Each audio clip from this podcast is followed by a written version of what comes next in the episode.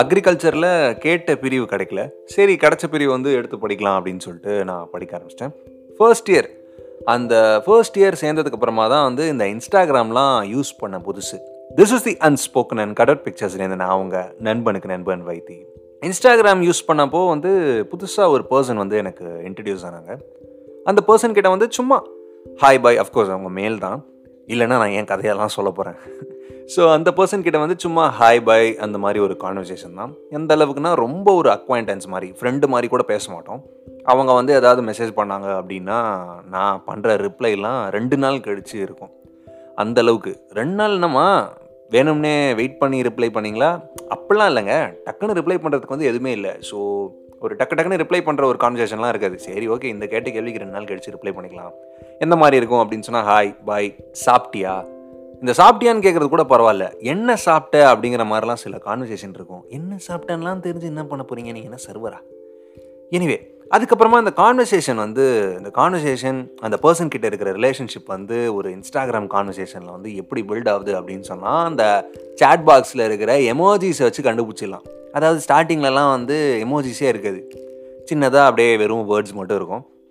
அதுக்கப்புறமா கொஞ்சம் கொஞ்சமாக இந்த ஸ்மைலிங் எமோஜி மட்டும் இருக்கும். அப்புறம் வந்து ரொம்ப சிரிக்கிறது, அப்புறம் லைட்டாக ஸ்டார் போட்டு டெஸ்ட் பண்ணுறது எந்த அளவுக்கு ஃப்ரெண்ட்ஷிப் போயிருக்குன்னு.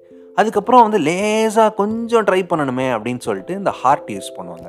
டைரெக்டாக வந்து ரெட்டு ஹார்ட்லாம் போக மாட்டாங்க. இந்த எல்லோ பர்பிள் அதெல்லாம் எது கொடுத்து வச்சுருக்காங்க அதை வச்சு முதல்ல முயற்சி பண்ணி பார்ப்போம் அப்படின்னு சொல்லிட்டு முதல்ல அதை சென்ட் பண்ணுறது. அதுக்கும் வந்து ரிப்ளை நல்லா வந்துருச்சு அப்படின்னு சொன்னால் இந்த எக்ஸ்க்ளமேட்டரி மார்க் மாதிரி ஒரு ஹார்ட் இருக்குமே அதை அனுப்புறது. அதுவும் ஓகே அப்படின்னு சொன்னால் அவ்வளோதான், எல்லா எமோஜிஸையும் யூஸ் பண்ணுறதுக்கு வந்து இனிமேல் நீ தயார் அப்படின்னு அர்த்தம். எமோஜிஸை பற்றியே தனியாக ஒரு எபிசோட் பண்ணலான்னு நினைக்கிறேன். எனிவே ஸோ நம்ம மரீஸ்வரியோட கான்வர்சேஷனும் வந்து அதே மாதிரி தான் போச்சு. கொஞ்சம் கொஞ்சமாக இந்த மாதிரி முயற்சிலாம் பண்ணியிருக்காங்க. அண்டு ஒரு பாயிண்ட்க்கு அப்புறமா வந்து எனக்கு காலேஜில் வந்து ரொம்ப ஒர்க் அதிகமாகிடுச்சு வைத்தி, செம பிஸி ஆகிட்டேன். எப்படின்னா காலையில் 7:30 மணிக்கு போனால் திரும்பி 6 மணிக்கு தான் வருவேன்.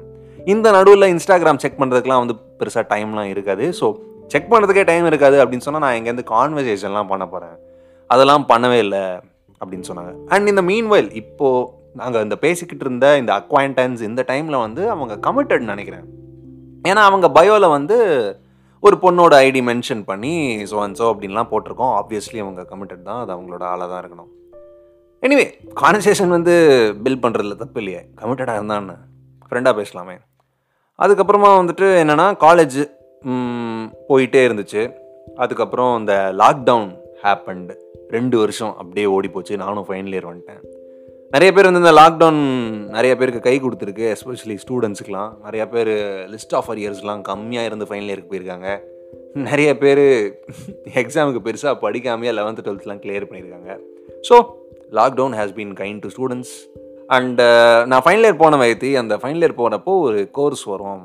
அந்த கோர்ஸில் வந்து அந்த சப்ஜெக்ட் என்ன பண்ணணும் அப்படின்னு சொன்னால் ஃபீல்டு ஒர்க் பண்ணணும், ஒரு கிட்டத்தட்ட கிரவுண்டில் இறங்கி ஒர்க் பண்ணுற மாதிரி. அதுக்காக குரூப்பாக பிரித்து விட்டுருவாங்க.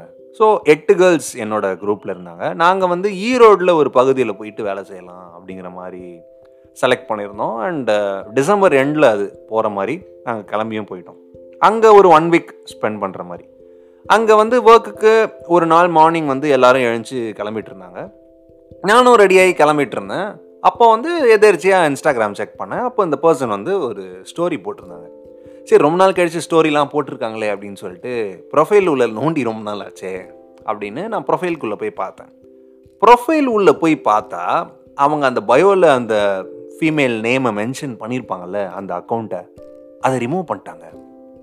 அதை பார்த்த உடனே எனக்கு ஒரு மாதிரி ஒரு ஃபீல், என்னன்னு தெரில, எதுக்கு அந்த ஃபீல் வந்துச்சுன்னே தெரில. ஃபர்ஸ்ட் ஆஃப் ஆல் அவ்வளோ ஹாப்பியாக இருந்துச்சு. கண்டிப்பாக பிரேக்கப் ஆகிருக்கணும், ஆனால் அவங்க பிரேக்கப் ஆனால் எனக்கே ஹாப்பியாகுது, அதான் தெரில. This is the unspoken and cutout பிக்சர்ஸ்லேருந்து நான் அவங்க நண்பன் வைத்தி. மரீஸ்வரி எதுக்கு இப்போ தேவையே இல்லாமல் யாரோ யார் ப்ரொஃபைல்லேருந்து யார் பயோவிலேருந்து ஐடியை வந்து ரிமூவ் பண்ணதில் ஒரு ஹாப்பினஸ் ஏன் வருதுன்னு தெரில. தொடர்ந்து பேசலாம், ஸ்டே டியூன்.